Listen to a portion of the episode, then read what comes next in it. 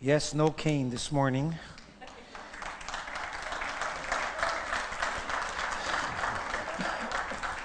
Don't expect me to run up and down. I mean, you never know, but appreciate all your prayers and uh, your support. I've been overwhelmed with uh, all of your love uh, during this time. I'm so grateful for Logos. Blessings to all of you. I believe I have a, a word uh, to share with you today.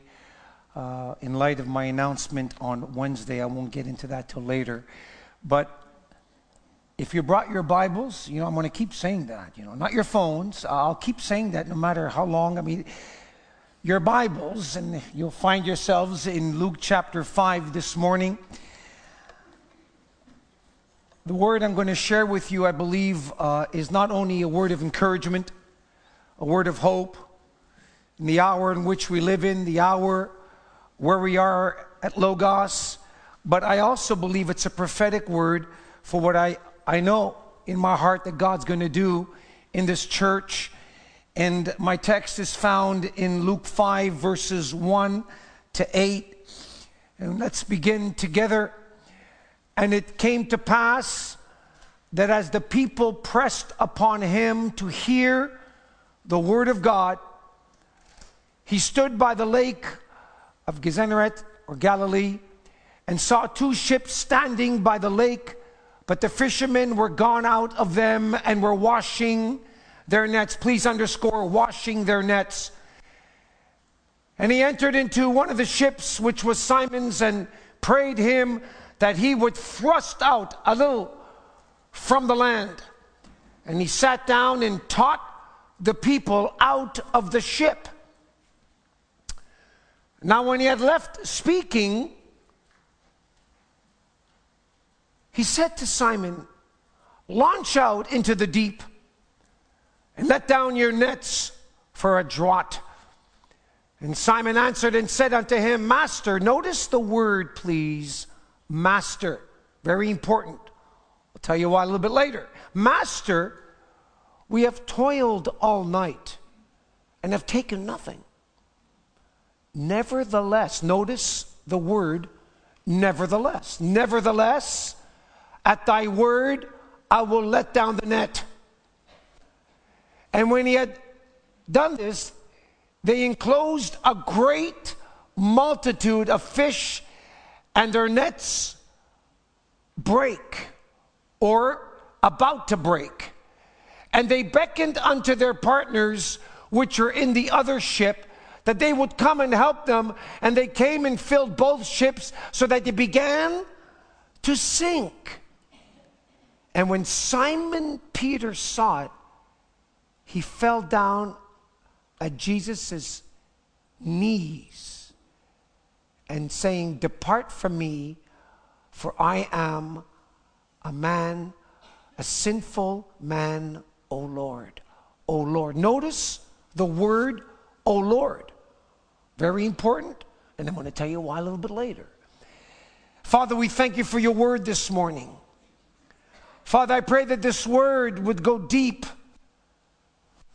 deep into our hearts, that this word would not just be another sermon, another word of exhortation, but this would be a Rhema word, a word for this hour, a word, a revelatory word that would give life to this congregation, life to our hearts, and that you would draw us to your presence. I pray, Father, for your glory.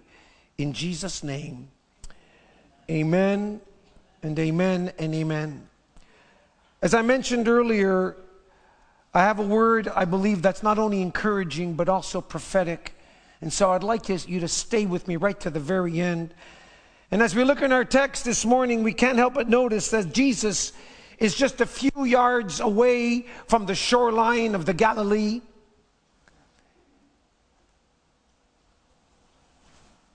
Takes Peter's boat and he uses it as a pulpit, if you will. And he begins to preach. He's looking at the people, and Jesus begins to deliver a message to the people first. And when he finishes preaching, he looks directly at Peter And he gives Peter a word that's going to change his life forever. He gives Peter a challenge that is going to revolutionize his life and cause him and ultimately becoming one of the greatest apostles of all time. Now, what's amazing about this particular sermon that Jesus preached before he looked at Peter is that Luke, who's a doctor, Luke, who's a physician, doesn't tell us what Jesus preached to the congregation. He doesn't tell us what Jesus said to the people. We know what he said to, to Peter, but we don't know what Jesus said to the people, which is highly unusual. We must remember Luke being a doctor, a doctor, a physician, he's precise, he's detailed. He gives the facts. He wouldn't leave out such details, would he? He doesn't give us any idea of what Jesus preached. Now, how can this be? Well, brothers and sisters, my friends, Luke doesn't tell us what Jesus said, but he tells us what he did because what he said is in what he did. And so Jesus says, All right, Peter, I appreciate your boat. I'm glad you loaned me your boat. I'm glad you gave me your boat for now. But I'm going to ask you to do something that is possibly the greatest challenge you've ever experienced up to this point in. I'm going to ask you to do something, Peter, that won't make sense. I'm going to ask you to do something, Peter, that's going to challenge every fiber of your being. I'm going to ask you, Peter, to launch out into the deep. I'm going to ask you to go back fishing. I know you're washing your nets. I know you're finished, but I'm going to ask you to launch out to the deep. And Peter, Peter is aghast. He's with. Now wait a minute. Whoa, whoa, whoa, I don't mind you taking my boat. I don't mind you using my boat for your pulpit. That's fine, Jesus. But I, I don't know who you think you might be. But uh, I'm a fisherman, Jesus. I, I, I, heard you're a carpenter. I heard maybe you, you work with your hands. I, uh, uh, you might know about wood and carving, but you see, I'm a fisherman. I'm a seasoned fisherman. I know these waters better than anybody. And you're coming here to tell me to go back fishing when I know there's no fish? What do you mean? Jesus, look, I'm, I'm, I'm washing my nets. I, I, I'm done. I, I'm cleaning my nets. It's over. I'm not going to do this. It's, it's worked all night. I, I, I, might decide to go back fishing tomorrow. In fact, I got to go back fishing tomorrow because I, I'm a fisherman. And if I don't catch fish, I don't eat. So I got to go back tomorrow. But tonight, tonight, tonight, I, I, I'm done. It's, I've worked, I've worked all evening. I'm tired. It's a fait accompli. It's done. I'm finished. Nothing's working. I've been toiling. I've been toiling. And quite frankly, I'm tired. Have you ever fished all night, Jesus, and caught nothing? Have you ever fished all night expecting to catch some fish so you can support your family, so you can eat, but you caught nothing? All night, all night, I'm tired. I'm washing my nets. Hmm. But I see something here, brothers and sisters. I can hear some of you saying, well, some of you on Facebook, perhaps, some of you on YouTube, and maybe some of you here in this church. I can hear some of you saying, well, I'm tired. I'm getting out of this marriage. I've toiled, I've worked hard on it, but it's not going anywhere. I can hear some of you saying, I'm giving up my job, I'm quitting. My boss is getting the best of me. I can hear some of you saying, My kids are driving me crazy. I, I, I, can't take it anymore. I'm quitting. I'm quitting. I'm, I'm quitting my school. I, what good is it anyway? I don't really need some of these courses. I'm giving up. I'm, I'm quitting. I'm quitting. I'm tired. My job, I'm throwing in the towel. Yeah, yes, I'm washing my nets. Now, I don't know who I'm speaking to this morning, but I believe God is saying it's not over yet, my friend. Stop washing your nets. God is about to do something new. God is about to do something fresh. I believe we come into a new dispensation, if I can use that term, a new day, a new season here at Logos. And I'll explain that a little bit later. Logos, Logos, there's something fresh about to happen. And I believe that God is about to do something powerful, that's not based on denominations, that's not based on personalities, that's not based on strategy, that's not based on technique, that's not based on what man might perceive as important. It's going to be based on strictly what God can do. And, and, and you, some of you got to stop washing your nets. That's exactly what the enemy wants you to do. The enemy wants you to stop washing your He wants you to get out of the game. He wants you to stop. He wants you to stay in your discouragement. He wants you to stay and wallow in your pain. But God is still at work. He's and, and, and, and I know that some of you may not think that. I know that some of you might say, well, there's uh, how can we continue? What are we going to do? I'm tired. It's been too difficult at work. You know how many hours I put at work? I haven't got a raise in 20 years.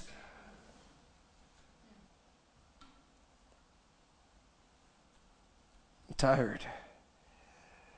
Oh, my friends, Peter didn't see it, but God was doing something that he couldn't see. Something subterranean. How many times have you heard me say in this pulpit that God is an ambidextrous God? Yeah, he works powerfully with his right hand that you can see visibly, but it's with his left hand that he does his best work when you can't see it underneath. You can't see what God's doing. Peter said there's no fish, but he didn't see what was about to happen. And it was a great thing that there was no fish. And because there was no fish, Peter is going to see one of the greatest miracles in his whole life. Because God is an ambidextrous God who works just as powerfully with his invisible left hand as he does with his right hand. God isn't finished yet. Now, I want you to see this. Not only did Jesus want Peter to go back fishing, but he wants them to go deeper. He wants them to launch out. And this is his word. And I believe this is the word for Logos. Logos, it's time for you to launch out like never before. The Bible tells us in Psalm 42 that deep is calling unto deep. I believe God is calling Logos to go deeper, as deep as you've ever gone before, even deeper. Now, watch this. Now, watch this. Now, Peter Peter said in verse 5, I told you to notice, he said master. The Greek word for master, very interesting word. Master can also be translated captain or can also be translated one in authority. You see, brothers and sisters, Peter didn't recognize who Jesus was. Very important. He didn't recognize who Jesus was. He calls him Master, not Kyrios, which is Lord, but Master, Captain. Let's say, uh, one in authority, teacher, Master, calls him Master. He says, We've toiled all night and we've caught nothing. We've caught nothing. I've been out all night. I've been fishing all night. And I've caught nothing. I'm, I'm tired of dealing with this child. I'm going to wash my nets. I'm tired of dealing with my addictions. This addiction that I just can't seem to shake, can't seem to get rid of it. This addiction that plagues me day and night. I, it seems I get victory one day I'm taking five, six steps, and all of a sudden I take seven, eight steps back. Just comes against me. I, I seem to have the victory, but then all of a sudden it seems to get the best of me. I can't seem to shake it. I, I, I've tried and I've tried, and I just keep going back. Can't seem to get victory.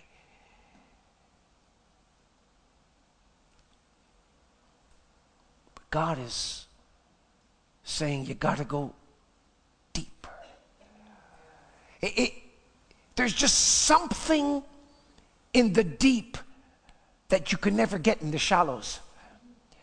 There's just something about the deep. And we see Jesus speaking on this with different language on many different occasions. We have the persistent widow in Luke 18:1, where she comes across a horrible judge, a godless judge, want nothing to do with her, but she kept calling out. She kept crying out. She kept calling out. She kept crying out. And eventually, this godless just judge gave her the desires of her heart. And Jesus uses this story as an illustration that men ought to always fish and not to give up. Men ought to always pray and to never give up. Jesus is talking to us about persistence. He's talking to us about going deeper. And we see another story of a woman who went deeper the Syrophoenician Canaanite woman who had a daughter that was possessed by a devil. And in Matthew 15, she, hear, she hears about Jesus and she's on this journey for, to see Jesus so that he can heal her daughter. And she comes across all kinds of obstacles. The first obstacle was the disciples who didn't want her to even even speak to Jesus. Sometimes the disciples can hinder us from getting close to Jesus. And, and, and, and but she didn't stop. I know there was no fish, but she kept fishing. I know that I know she toiled all night, but she kept fishing. And then she eventually meets Jesus. But then, but then it, it seemed to get worse. And Jesus, I didn't come for people like you. What?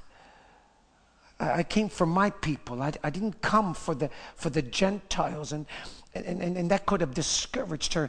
Eh, he, Jesus even mentioned the name dog, which refers to Gentiles, and that could have offended her.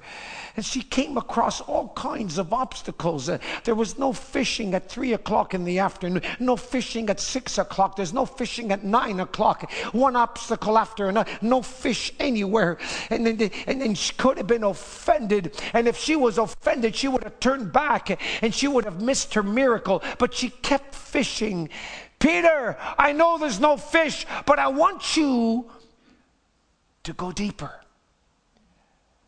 I want you to go deeper. Logos, it's time to go deeper now more than ever. For the Bible says, do not be weary in well doing. I know there's no fish. I know there seems to be no fish. Do not be weary in well doing. I, I know you've struggled, mom, with your child. I, I know you've had a tough marriage, but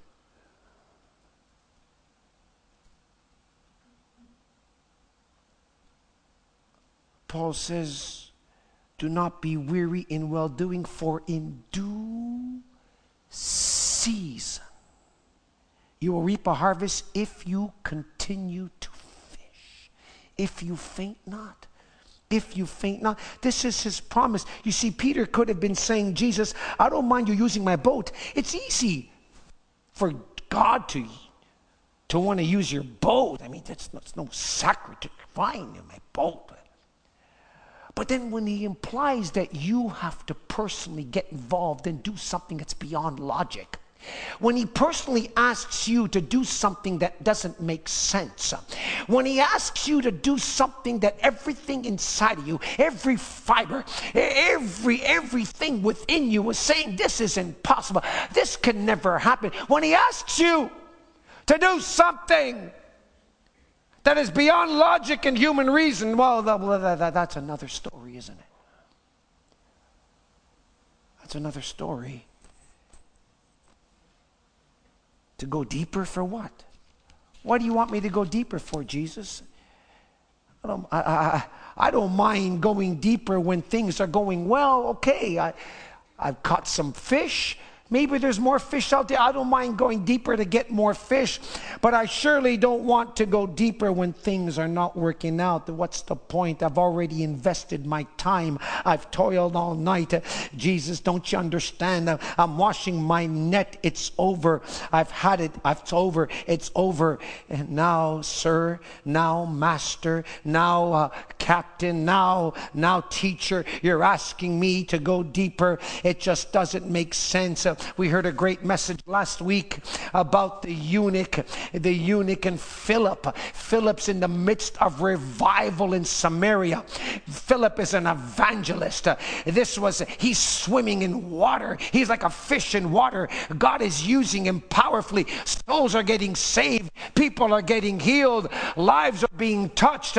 And all of a sudden, God speaks tells him, Peter, uh, Philip, I want you to go somewhere the very opposite. I want you to go to a desert and you're going to meet one person in the midst of a desert, in the midst, from, from a river to a desert, from revival to a famine.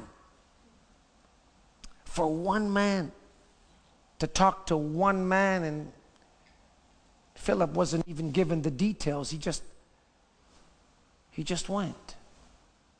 Just doesn't make sense. You know, one of the greatest stories in the Bible that most people never even heard of. I'm going to share a text out of the book of Judges, and somebody say, That's in the Bible? Well, it is. And if you brought your Bibles with you, and turn to Judges 14, I'm going to share something that doesn't make sense, and people are still grappling with this. Look what the Bible says in Judges chapter 14, verse 1. And Samson went to Timnah and saw a woman in Timnah of the daughters of what? The Philistines. Stay with me, we're going deeper. Watch this now. And he came up and told his father and his mother and said, I've seen a woman in Timnah of the daughters of the Philistines. Now, therefore, get her for me to be my wife. Uh, what? what? What did you say, Samson? You want to marry a Philistine woman?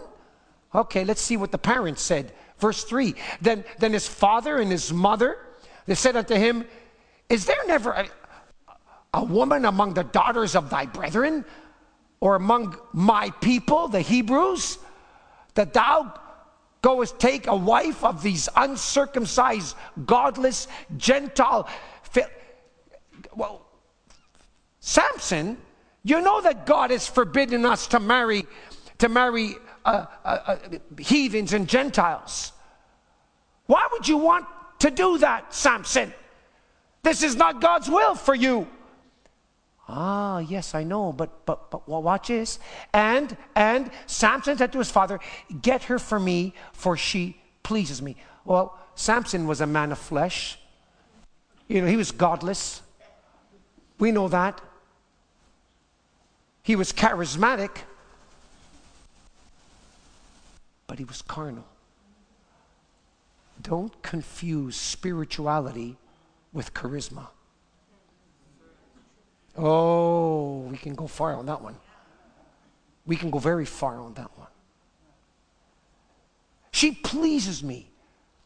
That's the gospel for today. The gospel that's popular today is the gospel that pleases the Samsons in us, the fleshly desires, the making God some Santa Claus that will bless you at all times, making God some cosmic bellhop that, that beckons to every command you wish and ask for.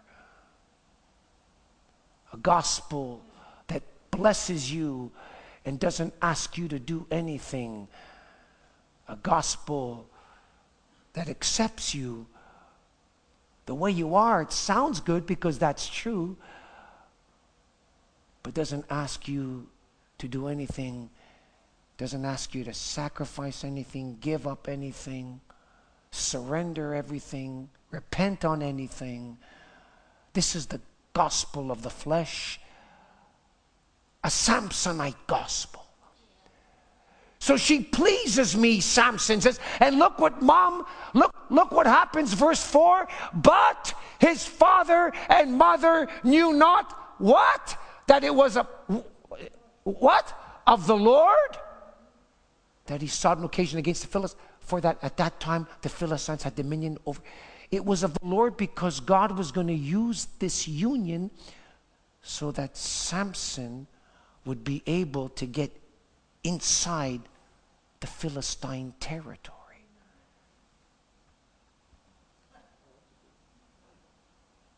Now, Pastor, now hold on a second here, man. This, this doesn't make sense. Exactly right. Brothers and sisters, there are times that God will do something that you might think it's impossible because it doesn't make sense. It might even appear to be against His word. And we stumble, and the religious really have a hard time with this one. What Jesus is asking Peter to do is very similar to this. For Peter, it was something that there's no way. He had more experience as a fisherman than anyone there. A little bit of study on Peter. He was a, a very much and, and, and was actually, you know, among the top fishermen. That was his lifestyle. He was a very good fisherman. And how many times have you heard me say over this pulpit that many times God will offend your mind to reveal your heart? Will you obey Him when things don't make sense? Will you obey Him when things don't make sense? Philip obeyed the Lord when it didn't make sense. All great men and women of God will get to a point where they're going to have to obey God not when things are clear. It's easy to obey God when things are clear. It's easy to obey God when there's no sacrifice. It's easy to obey God when there's no tension or there's, there's no ramifications or, or it's easy. But, but, but when things just don't make sense and you see, friends, what God has for you, listen, Logos, what God has for you requires that you go into the deep.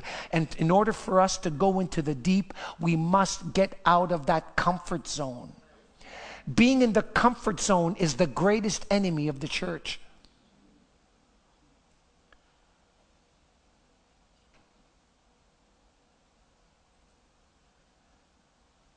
You see, that's why God told Abraham, Abraham, I'm going to I'm going to ask you to do something. When the Bible tells us in Genesis 22 1 that God intensely tried Abraham, we see that God does that with all his men and women that he's called. He tries them. He wants to do something, and he tells Abraham something that was beyond logic. He asked him to sacrifice his own son. That was something that they do with heathen gods. Heathen gods demanded you'd sacrifice your child to whatever god Baal there is. It, God, but, but, but God, why would you ask me to, my, my son, my only son? But that's what they do over there in the Canaanite religion. God, but why would you ask me to do something like that? Why? You told me I'm going to have a son, waited 25 long years of ridicule and pain, and I've made mistakes and trusting you, and I had problems. I even met Hagar and had a son I shouldn't have had. It, and now, and now you're telling me you want me to sacrifice me. Yeah, I, I know I'm offending your mind, Abraham, but I want to see your heart. Are you going to obey me despite your logic? Are you going to, here's two T's for you. Are you going to trust me when you can't trace me?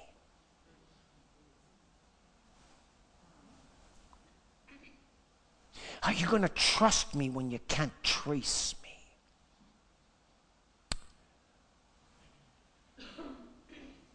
Now, here it is. Here's where I, where I want to take you all. It's found in Psalm 107.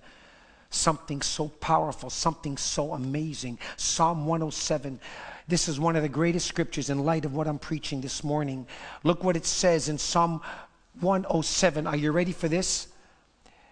And let, watch this now. And let them that sacrifice, the sacrifice of thanksgiving and declare the works with rejoicing. Stay with me.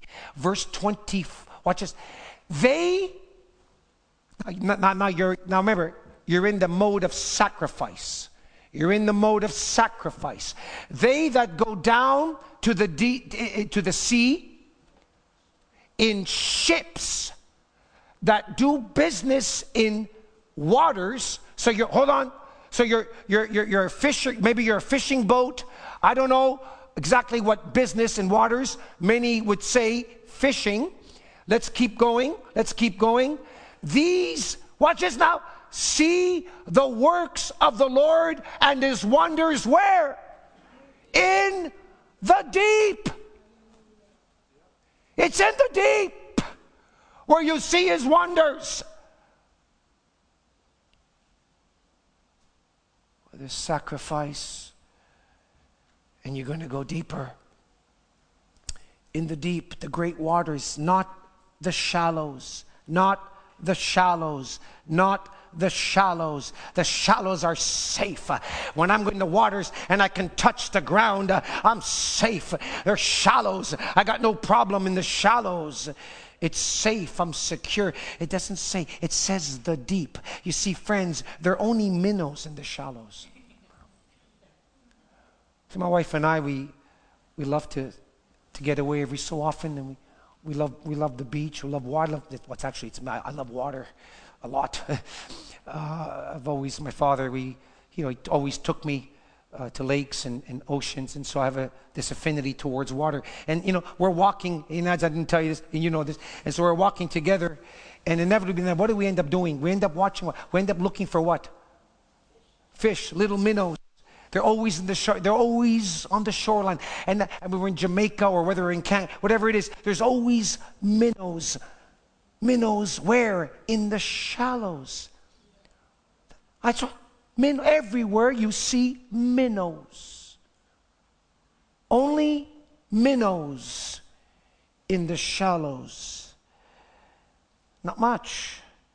You see, some of you have been fishing in the shallows. and God is saying, if you're going to get what I have for you, you have to get it in the deep. It's a little bit deeper. You see, certain things don't have to be in place all the time. There's people that are so always so calculated. They always got to be prepared. I'm not prepared for this. Really? So, so you're not prepared. So they got to cross every T and, and dot every I because they, they're preparing. They're so calculated. They're so logical. They're so lo- they, they, they got everything assessed, everything figured out. They got everything prepared. They know what they're going to say. They know what everything prepared. Everything's prepared. It's it's logical. It makes sense. Yeah, yeah, yeah. The way you think, they have to be in place. I got to prepare for it. I got to prepare for it. Always playing it safe. Always playing it safe prepared for it. Oh, my friends, there will never be a revival. There will never be a renewal in the shallows. You will never have a renewal in the safe place. You'll never have a renewal or revival as long as you're touching the ground. When you're touching the ground, there's no desperation, is there? When you're in a safe place, there's no need to go into the deep. When you're in the shallows, you're comfortable. But in the deep, a lot of water there. It's you better know how to swim or you're in trouble. The deep. The deep is a precarious place. It's it, it, it, even brings fear to a lot of people. The deep. I, I, I, the deep, that, that, that's beyond my, my control. You see, and there it is. We don't like anything beyond our control. We, we want to be in control, so we got to be prepared. We got to be prepared lest, lest we're, we're, we're taken off, off, off track somehow. I, I, I don't want that. I got to be, I got to have everything make sense to me. If it doesn't make sense to me, then then, then, then, then I, I, am not sure I can handle it. I, I don't like it. I don't like it. And so it's time, I believe, brothers and sisters, it's time, it's time, it's time for Logos. It's time. Here we are, the year 2023, 20. It's time to throw everything you've got into it, to launch out and go forward. I've got to step out. I got to stop playing in the shallows. I got to stop fishing in the shallows. You see, some of you have been fishing in two feet of water much too long. You see, Peter, that's why you haven't caught anything. That's why Jesus said the kingdom of God suffereth violent and what and the violent what taketh it by? And that's always in the deep. It's never in the shallows. Taking it by force is always in the deep. It's never in the shallows. It's going to cost you something. It's going it's going to stretch you. It's going to it's going to cause you to do something that will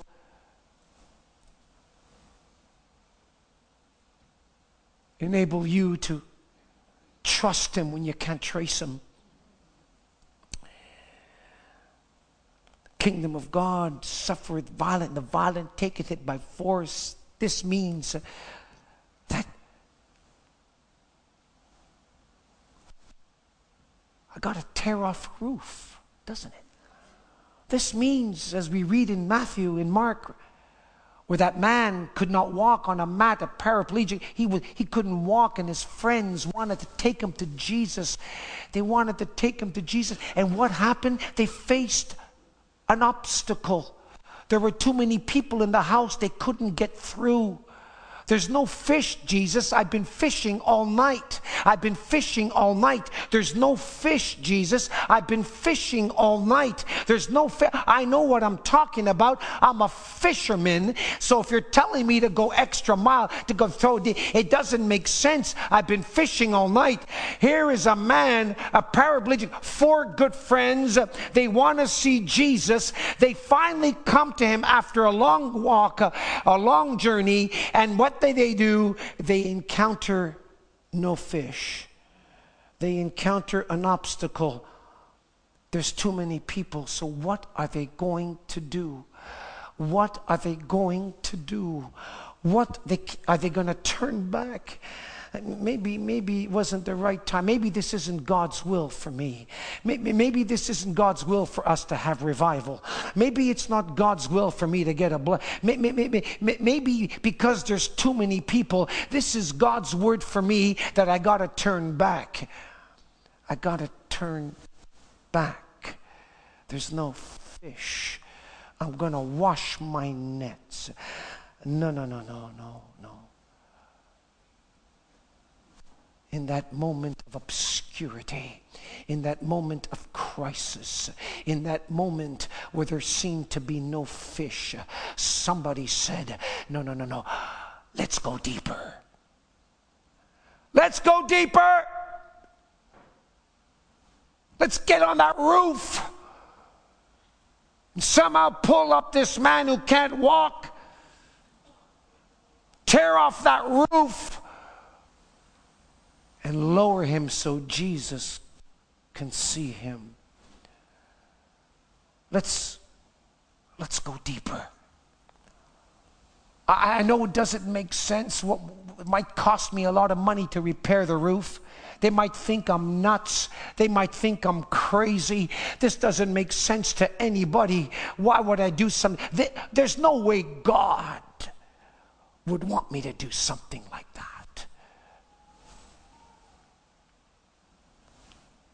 He offends the mind to reveal the heart. Let me ask you, friend, how much deeper will you go? Would you have been one of them that would have said, okay, I'm going to turn back now, there's too many people? What would you have done if you were one of those friends? Now, you think about that for a moment. I believe it's time for us to go deeper. I had a friend of mine years ago, I spoke with him, one I respect immensely. And he said to me, he said, You know, Dino, I have one regret in my life. True story. I said, One regret in my life. This man is an incredible man of God. I honor him and respect him. And I never even, I didn't even know this. He said to me, I regret that I didn't take more risks in my life. I regret that I didn't go further, that I didn't go deeper. I was fearful. I was too careful. I was too apprehensive. I was too much in control. In control. Calculated. I regret that. I regret that, he said. Mediocrity gives birth to self control. mediocrity gives birth to a safety minded mindset.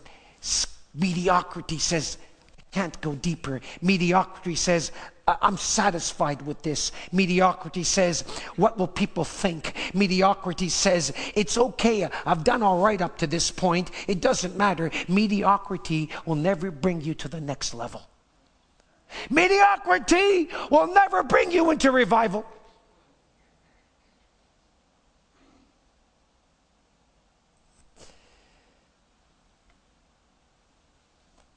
You see, if you are always playing it safe, all you will ever catch, Logos, are minnows.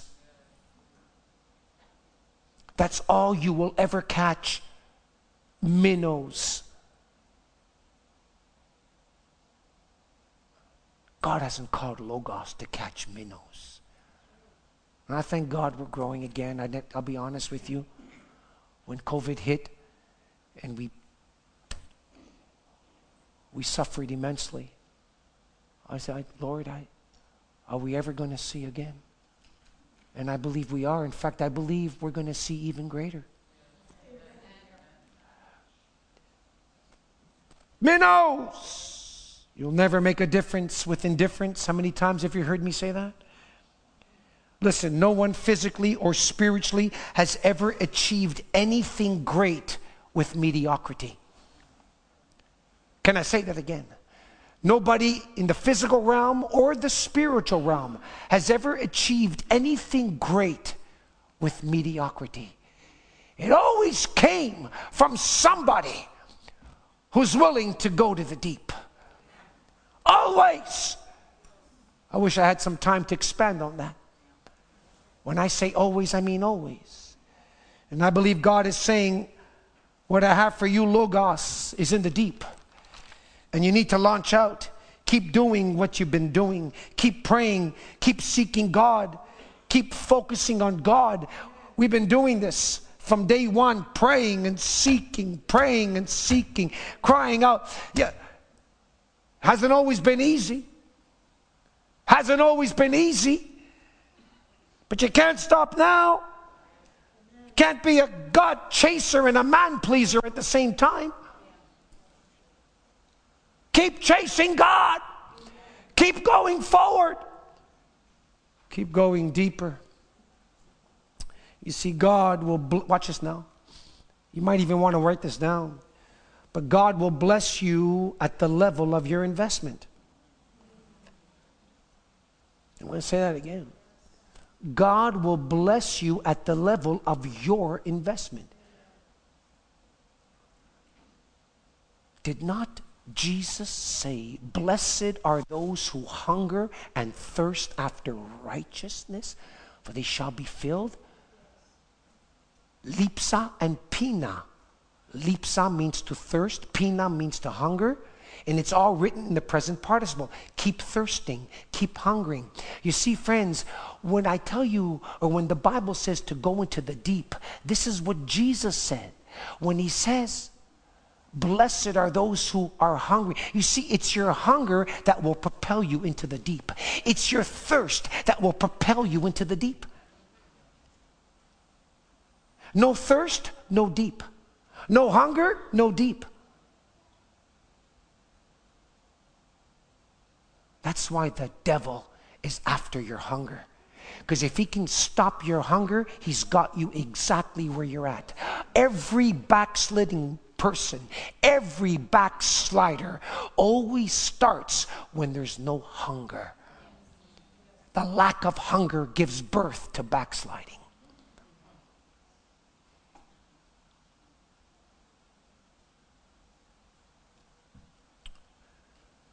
Blessed are thee.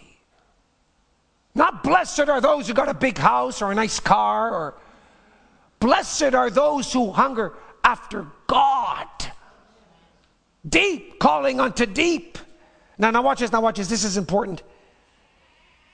Now, I mentioned this to you before.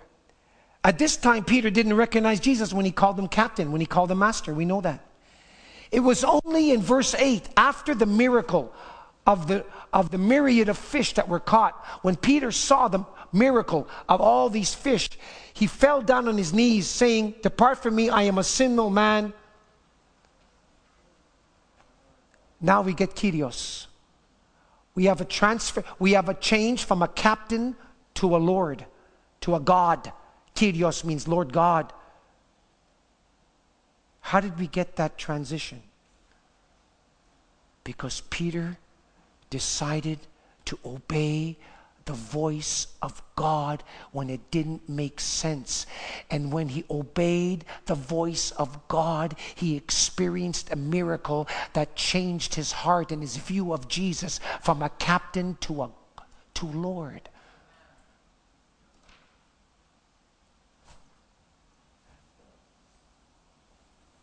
You see, friends, despite every reality that Peter understood, Verse 5, he still obeyed. He still obeyed Jesus. What did the Bible say?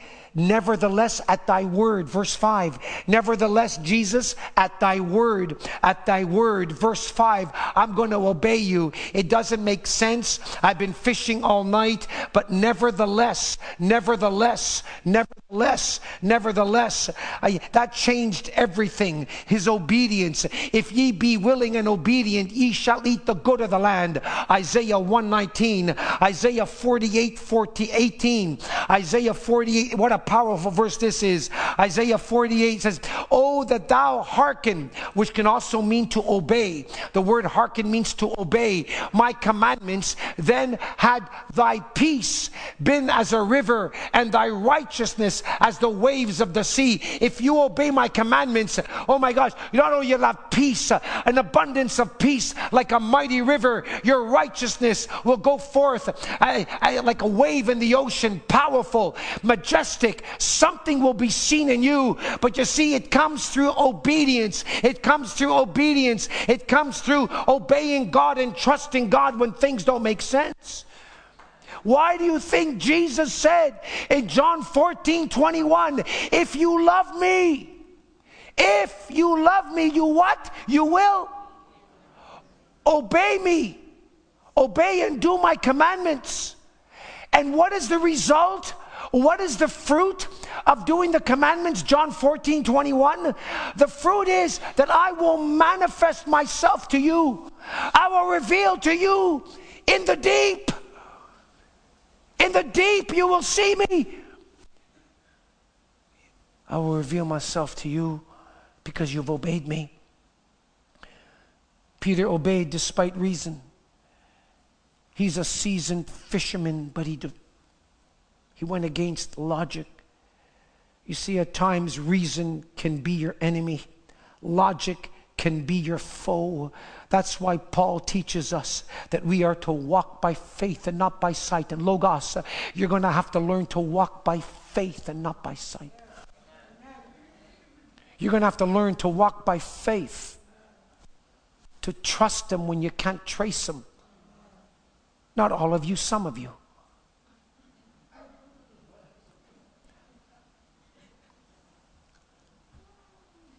going to have to learn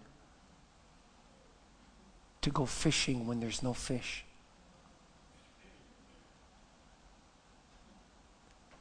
You're going to have to learn to trust God.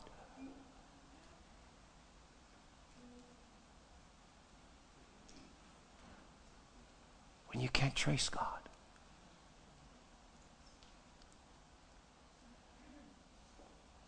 Now, watch this. When Peter launched out, when he went into the deep, something powerful happened to him. Something happened to those nets. They were about to break. They didn't break, they were about to break. My friend, I believe God is going to give you something that won't make sense. God is going to allow something to happen that in your mind you would never see coming everything in your experience it's saying it doesn't work like that. How is this going to work? You see jesus challenged peter to do something that in his circumstances he didn't want to do or couldn't do. Circumstances. The circumstances presented that it would be ridiculous to go fishing when I fished all night. Circumstances told Peter there's no fish, it's impossible. It's always about the circumstances. It's the circumstances that will dictate to us whether we should or shouldn't. And so when the circumstances appeal to be a positive, appeal to be good, then, then, then we will venture in.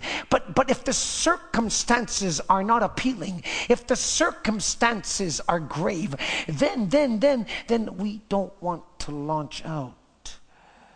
But my friend, this is how God gets all the glory.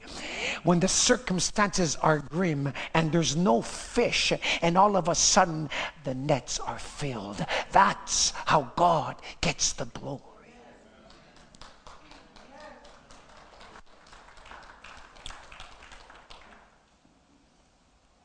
You see, it's going to be based not on your experience, it's not going to be based on your ability or your savvy or your intellect or your ability to do whatever it might be.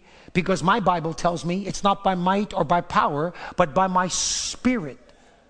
My Bible tells me some trust in horses. Some trust in their experience of being fishermen. Some trust in horses. Some trust in chariots, how fast they are, how strong they are. Some trust in their ability. Some trust in their know how. Some trust in horses. Some trust in chariots. David said, But I, but I, but I will trust in the Lord because I know that if God be with me, who can be against me? That's who I'm going to trust in. Not in his ability or your ability or my ability or I'm going to trust in God. That's who I'm going to trust. Peter says, nevertheless, at your word, nevertheless, Lord, I know it doesn't make sense, but nevertheless. And there it is, the greatest statement Peter has ever made up to this point. The greatest statement that Peter has made up into this point in his entire life.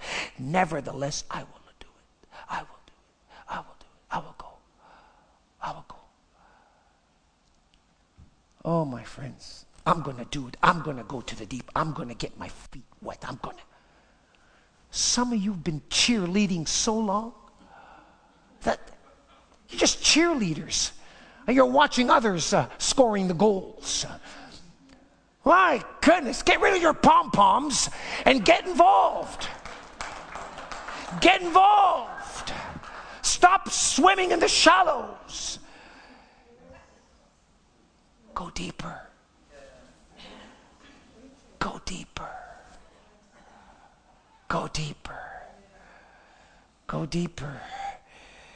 Today, people are so stressed out. I've never seen so filled with anxiety, frustration. There's no fish. There's no fish. They're anxious. They're depressed. They're discouraged. I heard a couple of them over the years. Oh, I, I, have got to get. I've got to see a counselor. I've got to go see a counselor. I've got to go see a counselor. Nothing wrong. The, the, the, to see a count, but but but we put all our confidence. We're going to go see a counselor. I'm so stressed. I'm so discouraged. And so what do you do? Oh, yeah, yeah, yeah. You stretch forth. You lay out before a couch, on a couch to talk to a counselor. You're stretching out on a couch to talk to a counselor. You're laying out on a couch to talk to a counselor. You're laying prostrate on a couch to talk to a counselor counselor. Oh, my friends, can I, can I declare to you, I know a better way. I got a greater way. Yeah, yeah, yeah, yeah, yeah. I got it. It's, it's called the altar. You want to stretch yourself out, stretch yourself out before the altar. Our forefathers couldn't afford to go to a counselor. Our forefathers couldn't afford to go see a professional counselor, a shrink. Couldn't afford it. They went to church and they stretched out before the altar. Their altar was their counselor, their altar was their healer as they stretched out before God, as they cried out before God.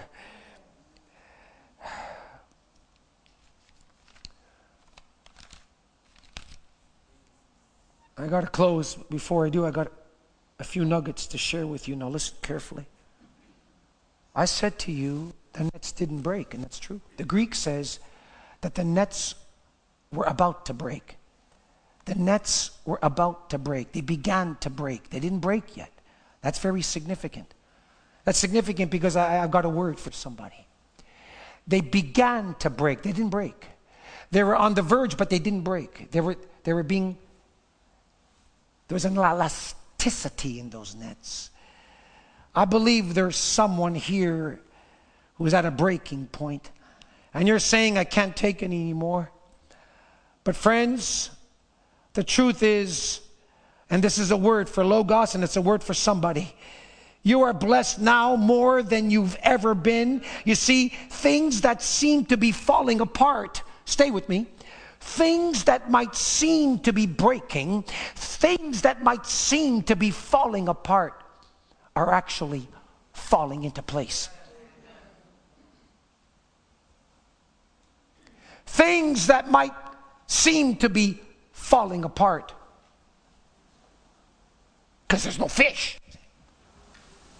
are actually falling into place. Because we have the ambidextrous God with his left hand working subterranean. He's doing something. God is saying, I'm not finished with you yet. God's not through blessing you, not through blessing Logos. He's not through healing you. He's not through raising you. He's not through moving. His hand is upon you. There's a mandate on this church that has not changed. It's not based on personality. It's a mandate on this church that's not based on, on strategy or ability. Now, watch this. The Bible says the nets were about to break, which means, are you ready? And this is the key word. This is the key word. That the nets were being stretched. There's something about the stretching. Oh, it's all the stretching, the stretching. Something, you see, these nets needed to be stretched. Why? So that there would be more room for the fish that was about to come that Peter did not see. My doctor told me, Dino, make sure you do your stretches. You know, my, my leg, uh, after especially the operation, was so stiff I couldn't sleep at night. It was just stiffening up. It was so painful. And I would wake up many times and then I'd have to kind of stretch my leg and do all these stretches. And, and she would tell me, there's healing in the stretching. That's what she told me. And man, I stretched. I was stretching all day, walking and stretching, walking and so much so that my doctor said that I'm not going to allow you to go through this, this physio. It's too, it's too elementary for you. I'm going to get you to advanced physio after April 25th. So I am not even, I'm going to be in advanced physio and I haven't even started yet.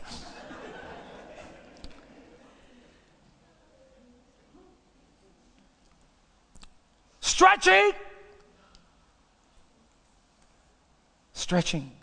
And I believe God is saying, Logos, make room for the fish. There's that word, make room, make room. God is about to do something that requires you to stretch. I, I, I got to close. And I'm going to close with one of the greatest stories in the Bible. One of the greatest, Mark chapter 3, verses 1 to 5. Now, watch this now.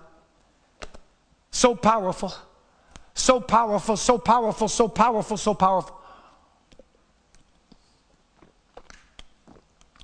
And Jesus entered again into the synagogue, and there was a man with a withered hand.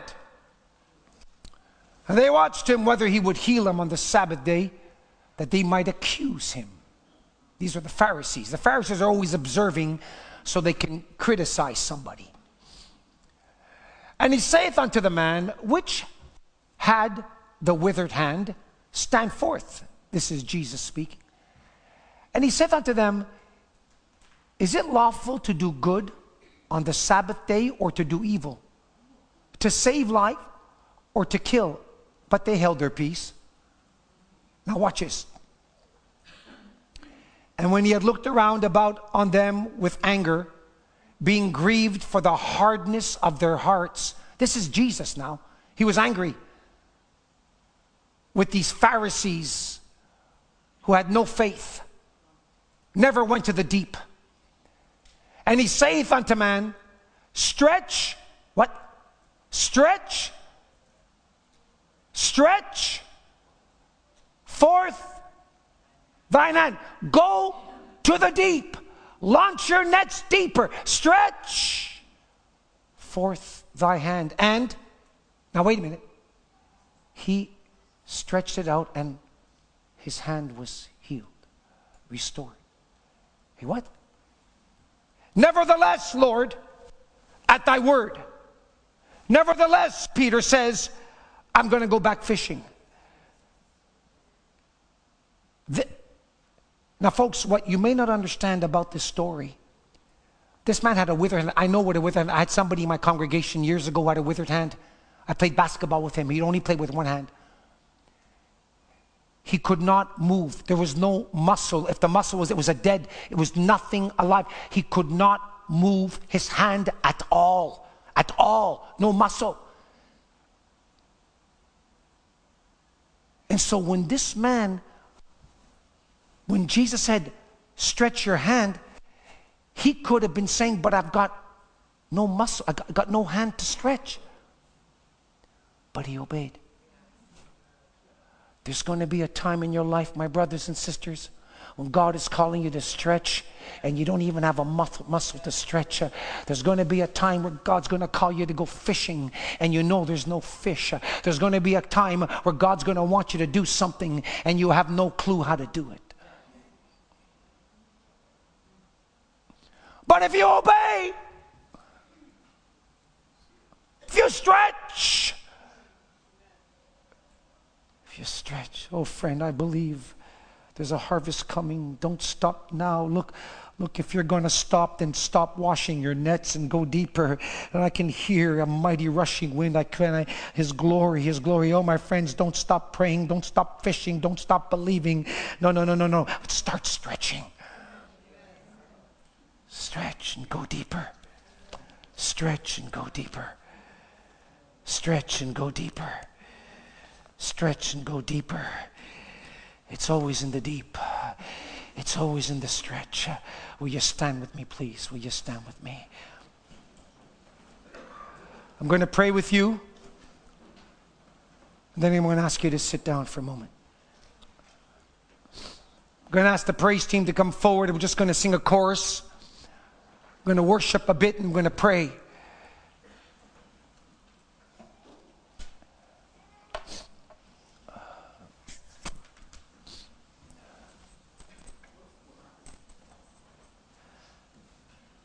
How great is our God? Sing with me.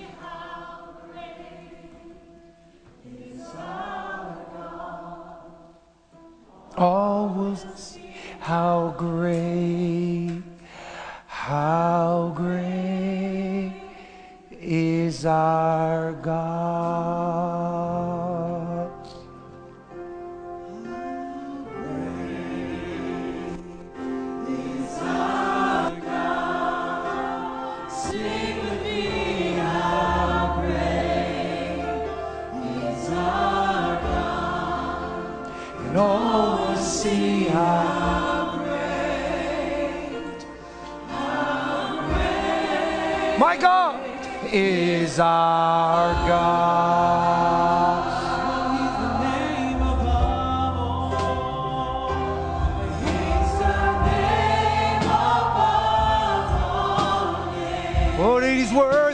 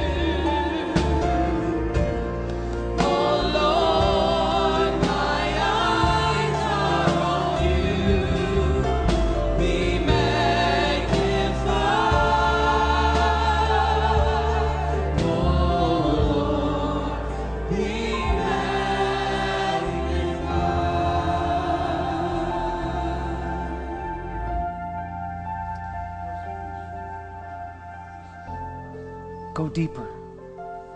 The verse says, I have made you too small in my eyes. I wasn't willing to go deeper. I've made you too small in my eyes. Oh Lord, forgive me. I, I've been using my logic, my reason. I've been using my, I've been using circumstances. There's no fish. I, I've been using things that make sense in the natural realm. But I've, been, I made you too small. I- forgive me. But now, nevertheless, Peter said, at thy word. But now that I've obeyed and gone deeper,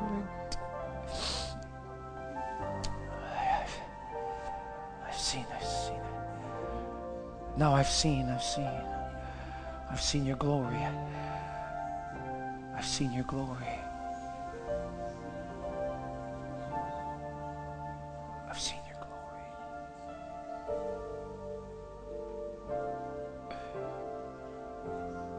I have made you. I have made you too small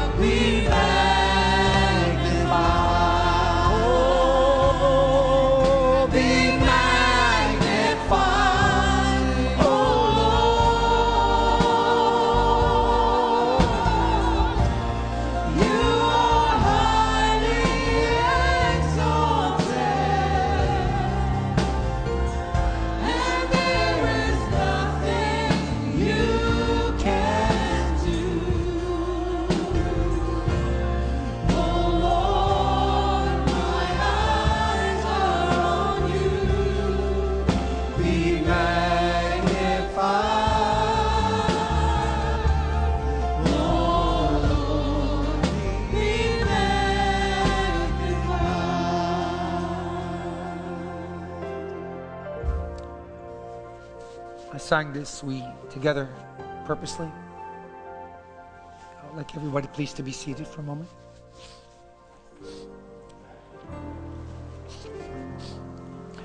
Now, if you were with us on Wednesday at our AGM, I shared an announcement with the congregation. And uh, that I know that uh, most of you were not there. And uh, I know there's people on Facebook and YouTube that uh, are part of this congregation that uh, uh, obviously need, need, to hear this as well. So, brothers and sisters, um, I'll be 65 in a couple of weeks.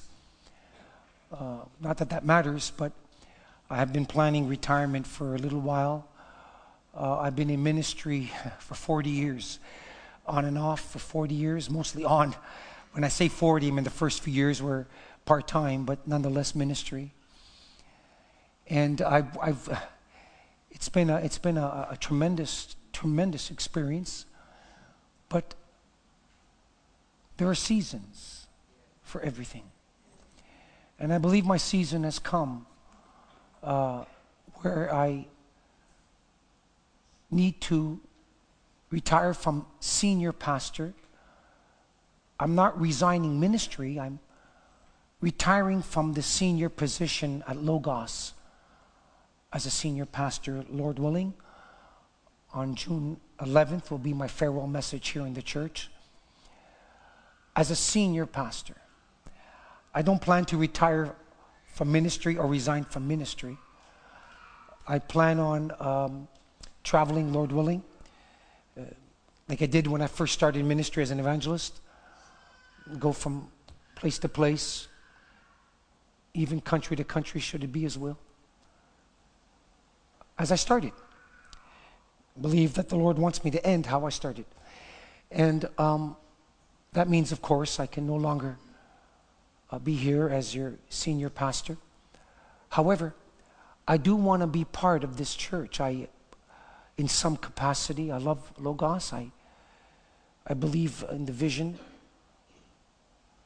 I believe that God has something special for this church. And um, would like to, on occasion, come back to minister and be part of whatever activities we might have and fellowships are still connected in some capacity. Lord willing, I plan to take the summer off just to be with my wife and family and and then Lord willing, you know, come back to visit in September and minister on occasion. But I have a vision that the last two years or so since COVID, I wanted to uh, I knew that I was going to be retiring very soon. And some of you know that, and are aware that um, I've had Pastor Melody, Pastor Julia preach here on a regular basis for the last two years at least. Would you say two years, thereabouts? Close to two years. Um, uh, where, you know, that wasn't the case before. And uh, why I was doing that is I wanted Logos to be exposed to their ministry, their preaching ministry, and their public ministry. Because being a senior pastor, preaching publicly is so, it's the key. Feeding the people is the key. And I wanted to expose and give them opportunities for you to hear them and ultimately embrace them, that they would one day replace me. This was my vision. And so Everything's in God's hands. Of course, I went to the district and I explained to them, and they said, Well, that's fine, but we might have to bring uh, another pastor to replace you outside of Logos, and that's the prerogative of the district. But it's also a prerogative of any church to be able to share what they would like to happen because the board has that authority. At the end of the day, it's the church that votes. All I know is that if I'm going to be able to come back and see you, there's no way uh, that could happen if somebody else comes in. Obviously, for reasons that are very clear. Um, um, You don't want to bring in a new pastor and the old pastor's still there. It doesn't go well.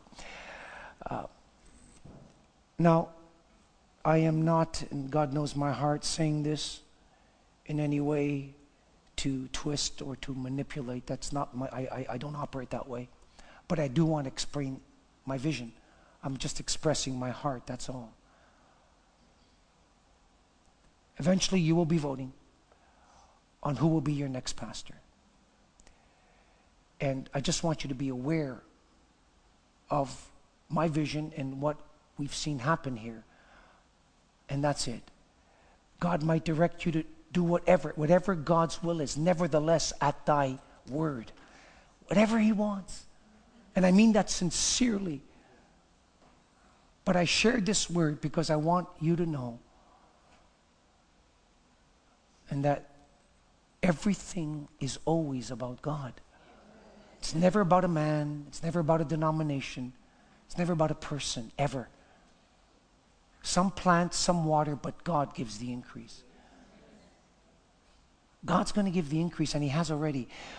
What I've already seen, I, I'm seeing the beginning of something great, my friends. And it's got nothing to do with a man.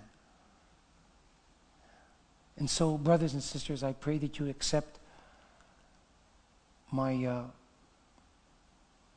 my word, my retirement from Logos as pastor, senior pastor. I will continue to pray and believe what I preach today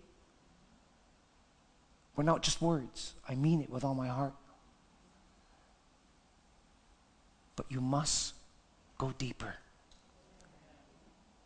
Because if you don't go deeper, we'll be dealing with minnows for the rest of our lives. Because for some of you, it might be hard. But remember, nevertheless, at thy word, Jesus. And that's where the miracle came. Had nothing to do with Peter. Everything about God. It's always about him. I've had great joy being here. It's been tough the last two years. I'm not going to be disingenuous with you. It was very difficult. Very. But God had his way. And now we're going to go deeper together in a different way. It's a different season. And now his glory is going to be seen. His power will be seen. And so, brothers and sisters, we're all together. We'll always be together. You wonderful people. We have great people here who love the Lord, mature people. Just keep your eyes on Him. I have made you too small in my eyes. Oh Lord, forgive me. I have believed in a lie that you were unable to me. But now, oh Lord, but now, Lord, I'm going to go further and I'm going to see your power in the deep. I'm going to see your glory. Amen. Let's all stand together, please.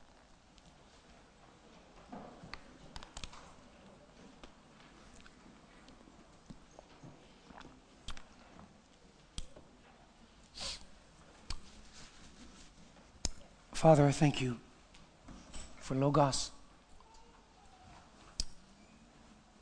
I thank you for the Peters that are in this church and the the Abigails and the Hannahs that are in this church who stepped out and stretched when, they, when their womb was barren, no fish, but they believed, they stretched. For the Deborahs that are willing to go into battle, the only woman that stretched to defeat the enemy.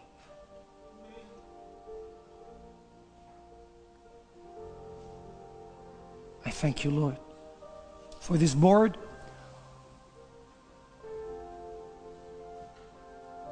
Who are stretching this very moment, believing, trusting you. For staff I thank you for this great staff that you've given here at Logos. You have brought us so far, so deep. We love you, Lord. We embrace you. We thank you for the people of this church. Continue to strengthen us and draw us close to you, Lord. Draw us close to you each and every day, Lord. That we will see your glory in this great harvest in due season. Lives being touched, people being healed. We commit the mandate you've placed on this church into your hands, Lord. And we as a church say, Yes, Lord. We're going to cast our nets a little deeper. We say, Yes, Lord, we're going to go a little further. We're going to go a little deeper. That you would be glorified, Father.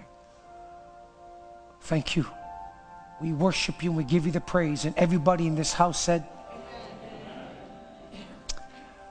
Blessings to all of you. And we will see you again. I'm still here for a few more weeks, folks. You haven't got rid of me yet. We still have some fishing to do. Amen? Amen. Love you, and we'll see you again very soon.